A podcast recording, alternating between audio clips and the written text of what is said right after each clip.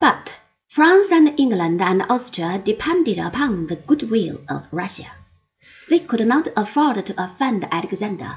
and they tolerated the silly old Baroness because they had to, and while they regarded the Holy Alliance as utter rubbish and not worth the paper upon which it was written, they listened patiently to the Tsar when he read them the first rough draft of their attempt to create the brotherhood of men upon a basis of the Holy Scriptures.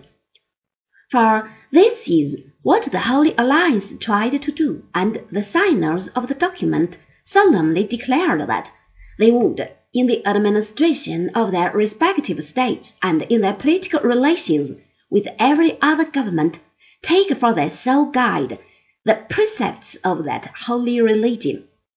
namely, the precepts of justice, Christian charity, and peace, which, far from being applicable only to private concerns, must have an immediate influence on the councils of princes, and